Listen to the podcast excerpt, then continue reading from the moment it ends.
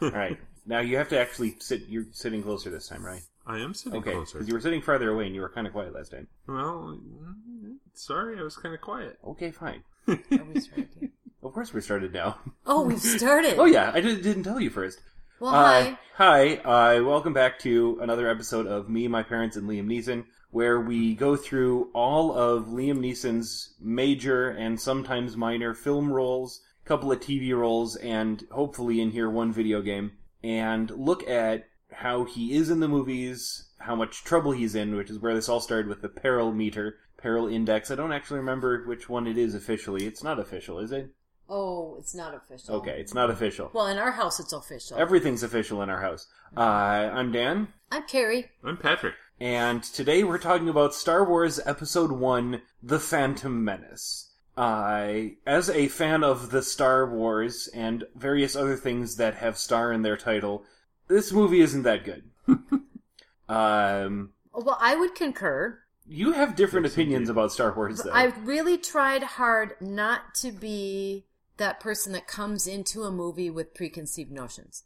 I'm just going to say that's that at true. the outset. That's true. I, I did- tried. I think upon further viewings, this movie did not sit well with me. I think at the time I thought it was good, but I've had a lot of time since then. Well, it was 1999, if I'm remembering correctly. hmm A lot of time to watch other movies and appreciate other things that people can do with film. Even in that year, because uh, something we're trying to do is also look at what else was good that year. You'd think that a Star Wars movie, and especially the after the first three, four, five, six, hmm they just started they were sweeping awards especially in visual stuff this movie did not win special effects awards and you'd think that's ludicrous with star wars but what was it It was nominated for three Academy Awards in. in- It was released in '99, so this would have been the year 2000 Academy Awards uh, program. Nominated for Best Sound, Best um, Sound Effects Editing, and Best Visual Effects. And The Matrix came out in '99 also and swept those awards. which kind of makes sense i'm a little disappointed john williams because it's john williams But a, lo- but the music was also rehashed from. I mean, it there was, was not a lot of new music well the battle battle of the fates at the end was new music Mhm. but for the most part it was kind of standard john williams which is good i like standard john williams Right. Well, and I think that um, I mean I was a senior in high school when the first you know the original Star Wars came out, and it was brand new. It was something no one had seen before. Yeah, the writing was let's just say a little shallow, but I think that the the effects and things were so you know otherworldly that it garnered a lot of attention. Well, here it is. It's 20 some years later that this movie is from the Yeah. original and it's yeah, mm, Well, Mm-hmm. at, at the time, the visual effects were of their time. They were cutting edge. It's Industrial Right. Light and Magic. Those guys are always on the forefront. right. But the writing hasn't really improved. The characters certainly haven't improved. No, it was it seemed to me as as someone I really enjoy a good story and this movie told me what to think. It didn't leave any surprises for me. You could guess what was going to happen next and it- you know from, you know, Obi-Wan, you know, I need your help, Obi-Wan. Yeah, that was a that, Oh, really okay guess what nothing really has changed Yeah. in 20 years in in the writing department It's so help me, that- Obi Wan Kenobi. You're my only hope. Thank Ugh, you very much. guess Mhm. what Mm-hmm. that's how much i really enjoyed the writing in that first film All right, so we s- uh, let's actually get into the movie. We're But not we- just here to talk about how bad the movie is. but but we got to talk about liam neeson We had to talk about Liam Neeson. Yes. So, uh, as with the first movie, and I guess all of them going forward, Mm-hmm. uh, we're starting it off with the what is the start to Liam Neeson time? How long does it take for him to be on the screen doing stuff? right so he was well we didn't see his face Mm-hmm. but we heard him he was on screen in less than a minute less than 30 seconds probably The first line of dialogue in the movie is his, that's right and then shortly followed by the person he said, "Hey, you," to responding yes, to Cap- him. But captain something or another I think it was just Captain. But Right. uh, he is a Jedi Knight named Qui Gon Jinn Mm-hmm. and has been tasked with negotiating with some form of legal naval blockade of a planet. oh the bad guys and the good guys The bad guys are cartoonishly bad, though I will say that in later Star Wars movies, the cartoonishness increases. I am reminded of Star Wars Episode 8 and The Evil Room, which is bright red and black for no good reason. Yeah. Other than because it's evil. Because it's evil, obviously. Uh, Apparently, red and black are evil colors for Star Wars. uh, Qui Gon Jinn is accompanied by his Padawan learner, though we don't quite get that context for about two minutes until they just straight up tell us. Mhm. and that is played by Ewan McGregor, who has done lots of good things. He is very accomplished. Uh, Shows up in episodes two and three again as this character, and like what else? He's been in a lot of things. I don't know. It's not my favorite genre. Yeah. not we, your- we yeah, you haven't should- it's not- studied up on. he shows Elon up in a lot McGregor. of action movies. He does a fair amount of like romantic and dramatic stuff. Mhm. Right. Uh, anyways, uh, the peril begins almost immediately when they get to the negotiation room and the bad guys go talk to their boss and say, Boss, they sent good guys here. What do we do? And boss goes, Kill them. But at the same time, there was a high level of peril, and I wrote in my notes. So far, I don't care about any of the characters. Exactly. So that- Well, after that first yeah, well, encounter, the good guys are really just like, we are the calm good guys. And the bad guys are, we are hilariously bad, both Well- in mind and in execution. Well, and it was so um, completely opposite that it was it didn't leave anything for me as the um, the viewer to make any decisions for myself. The There, decisions there were was made no for way me. for us to go, hmm, maybe the bad guys aren't so bad after all, which is how you get compelling villains. Right. These villains are, again, I'm going to use this word a lot, cartoonishly evil. Well, they were because they told us they were evil. Yeah. They they announced their badness. They didn't let us figure it out. Yeah. They, And that speak, was they difficult. speak in the kind of smug way you expect. Snidely Whiplash. Yeah. They Nah, want, nah, they want them nah. to twirl, at least twirl their mustache at us. so, various amounts of things happen on the ship, and at no time does he really act like he's like facial expression wise. He never acts like he's in trouble. His he you know cuts cuts down wave after wave of mooks and runs away from stuff, but the entire time he looks pretty calm. He, yes, and I don't know if that was that was probably a directorial Yeah. uh, decision to have him appear very, very centered and very um, yeah, balanced, sure, balanced, and balanced. confident. yes, hmm Whereas his apprentice is a little on the reckless side. a little more a emotional. little more emotional, not enough to really make him seem like an interesting character yet, but you know. hmm So they're we kind of can fast forward through the ship because they end there pretty quickly. There's a bit, there's like a joke in there. It's fine. And then they go. Do, do they go? To, we- do we need to talk about what's happening on the planet? 'Cause- No. Okay. Well, we okay. we do because the elephant in the room has weird floppy ears and talks in a bad Jamaican accent, and his name is Jar Jar Banks. No, No, okay, we're going to skip talking about him for a lot, except that he is the next bit of peril, because I forgot. I thought there was only one time in this movie where Qui Gon Jinn looks scared or overly emotional, and that was when he died. I was incorrect, there are two times, and the other time is when he's trying to get Jar Jar Binks to move out of the way. and he actually looks like he's fearful. And a he's little like, bit. no, you have to move, get out of the way! And then he. oh, what when is he tackled He him, he tackled tackles him. him, and he was looking very emotional there. right? And then he called him brainless and said that the ability to speak does not make you intelligent. And it was just the massive shit talk train. and, and but that was the one time when we we saw something other than a flat yeah. affect. And so, you know, good job on Jar Jar for pulling that out of him, whatever. But then he starts immediately being useful, and by useful I mean just giving them more problems. Yeah, They go down into the special effects city of underwaterness, and they find there's always a bigger fish. they find comedy Donald Trump, and it's, it's just too much. and then eventually they get up to where the queen is the rightfully elected queen. I believe in this movie, I would have to look it up. I believe her character is supposed to be seventeen. I don't know. It's uh, well, I didn't care about the characters. Yeah.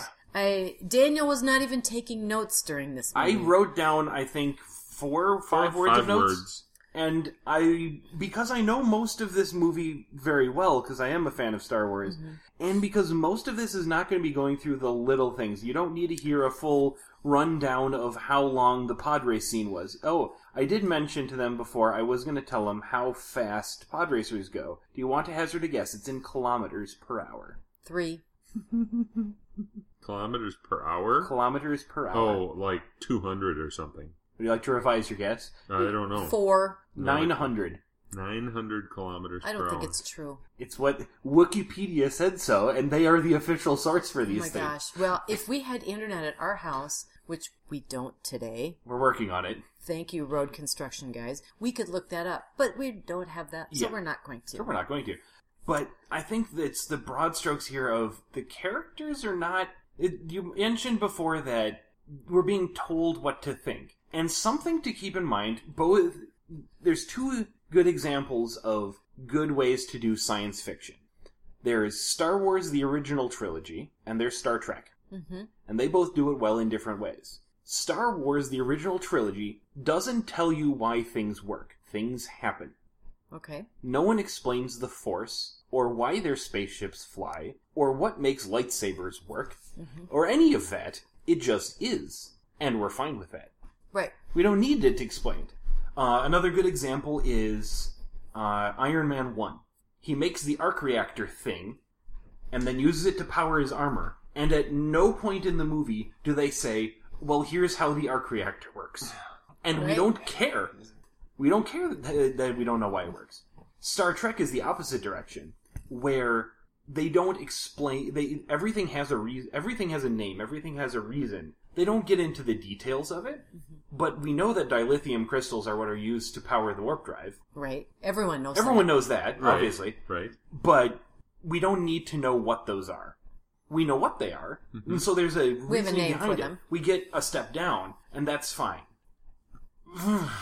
but in this movie, they decide to explain everything. That. Right. They leave nothing to our imagination. Mm-hmm. No, there's, no imagination to it, and well, it's, it's And I think I then our whole reason y- about doing the podcast is to look at Liam Neeson and and where the where does this fall on the peril meter? so we never have a chance to decide for ourselves if he's in trouble or not. Going if we look at Love Actually, at a lo- some of those times it was a judgment call. Did he was he in trouble or not? Was this actually a concern for him? And in this one, literally everything that happens to him, he has to go, "Oh, this is bad." Right. Well, or else Hmm. cue up the operatic voices, and then we know he's in extreme peril. Oh yeah, well that was that one was when evil McTattoo face with horns on his head had the red sword, and red is bad. Well, and the operatic voices. The operatic voices did also come in, and they were very good operatic voices. yes, that is a I- good song. We, we like the John We Williams, like the John Williams. but then it's but that didn't leave. I mean, that forced us emotionally Yeah. into that that decision even though the character was still very calm looking throughout the battle scene because e- after they finish going through the OSHA non-compliance room and they get to the red shield doors of no con- significance, Mm-hmm. he takes a moment to sit down and have take a breath, Mm-hmm. where both his apprentice and the man he's fighting are pacing back and forth, waiting for a chance to get back into the fight. exactly and we were left just wondering what the heck's going Like, on okay, yes, he's the calm one. Neat. Mm-hmm. right but but at this point i still didn't have an empathy for the character No, he was he was the neutral party in this movie, and no one you. It's hard to get invested in a neutral party. right I I've heard descriptions of other characters with bad characterization as trying to make you feel bad for a lamp because someone knocked it over ouch because it's a lamp. Hmm. yeah. We don't care about this lamp. Well, and I think that for me, that was my problem with the entire movie is that I I wrote it down. I didn't care about the characters. Yeah. Twelve minutes in to the movie, I wanted to go do something else, and I was a good girl and I sat here with the boys and watched the movie. Yeah. And So- I was playing on my phone, and Dad was sending emails and talking to people on the phone. And we still are able to have a decent, coherent discussion about this movie, which I think is a pretty good indicator of what's going on here. Uh, anything specific we want to touch on problems wise? There was a point about two thirds of the way through where everything was fine for a while Mm-hmm. where yes, they were on an eight, the wrong planet, but they had the parts to fix the ship. They had rescued the they rescued Anakin Skywalker. Uh, Those of you who are Star Wars fans will know that he later turns out to be Luke's dad, and, Oh, among other things. Spoiler alert. Uh, they have the same last name. It might happen. Uh, there's a lot of foreshadowing in this of bad things that are going to happen. But then I think it's for somebody who doesn't really like Star Wars. Okay, that would be me. It didn't get you invested to figure out the rest of the story. I really don't much care. Or the or the foreshadowing was kind of cheesy. Yeah, like the Like, at whole the very fear end- leads to anger, anger leads to hate thing. That doesn't make you think, huh? I wonder if he's going to be afraid of something and have it lead to anger, hate, and suffering. Right. It's Spoilers, it does. but like you said, it really did not lead me to want to invest more time and effort into another film yeah, to see what happens next because and what happens next isn't great. yeah, I episode two is him having the fear, anger, hate, and suffering that was foreshadowed here when his poor mom dies. Spoilers on that one. Uh, episode three is where we get the spoilers from when he said, "No one can kill a Jedi." When he kills all the Jedi, but the good news is Liam Neeson is not in those movies, so I don't have his to watch them. voice is in the third one. Uh, Still- because, because he turns out to be a Force ghost, which also isn't explained. They don't explain a lot of the Force. For how much they explain the Force, they don't actually explain it. But bottom line is, I don't have You to don't watch have to them. watch them. you don't have to watch them. But it's I, there was an interesting note with the Force is they do the Jedi mind trick, wave your hand thing, and it's really he keeps it low to the ground. It's in a wide cut frame. It's a really wide shot, so you barely see it, and it isn't of consequence. In Episode Four, when Obi Wan does it. It's tight up to his face. It's right in front of his face. He's waving, so you can tell that he's doing a thing That's so we don't miss it. so we don't miss it. But this one, it's very missed, and we get to halfway through the movie before somebody says "mind trick" and just tell us what it is. Also, I believe only at the end of the movie does anyone actually use the Force In in a way that's move a thing. notable to yes. move a thing. no. Well, no, the bad guy uses it before the good guys. He uses Yeah. it to open a door by throwing a rock at it. Ah. I don't know. I had quit caring long ago. Okay, well, this might be a short episode then. Uh, we need to put a number on the meter, though. The I- parameter? Love Actually was a 2.5, I believe, out of 10. Wait, there was some there was some peril. There was significant more peril, fighting. significant peril throughout, though it was handled well. right. But I don't think the meter needs to necessarily take into account whether or not it's handled well. I if it's if it's straight up peril, either it's there's peril or there's not. yeah, but this also has to offset the difference between this movie and action-heavy movies where he is frowning the entire time, frowning. Wait a minute. Where he expresses his concern. where he expresses his See, concern. In this, the characters all around are so flat yeah, that e- you know e- e- even the, their dialogue is flat of course. and their facial expressions are flat. Um, I you were we were talking about that, and I thought about the the Gungan leader guy. Probably was the least flat of the characters. Yeah, and he was a caricature of politicians. Right, he was a caricature of a politician. So But just because the character doesn't facially, you know, let us see that he is he thinks he's in peril doesn't, Doesn't mean he's it's- not in- No, Inherent. exactly. Well, and since he got killed by some evil dude, um, Well, we think wouldn't he's you evil. think his peril would be The evil way dude up there? did have red and black tattoo face with horns on his head and used red swords I think Yeah. that's and a pretty, black cloak. I think Yeah. that's pretty indicative of Satan. His name was also Maul, which is not the name you give to a good person. That's the name you give to either a bad guy or some middle-aged brown-haired guy with stubble that you want to be assaulting a bad guy's base. And maybe his name is actually like Flint Stone or something like that.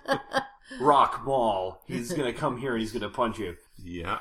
I would think it's pretty high. It's pretty high. It's not gonna be. It's definitely not a ten. We need to save that for the ones where he's frowning the entire time. Well, I would say at least an eight. At least an eight. I was gonna go a seven, but I'm willing to concede an eight. Yeah, I think eight is All where right. I'd probably go with it. So Liam Neeson peril meter eight. Actual movie lower than eight. Yes. Oh, Do we have anything more we actually want to say about this movie other than it needs to go back to the library? I agree. I think so. All right. Tune in next week where we talk about a movie. Bye. Bye.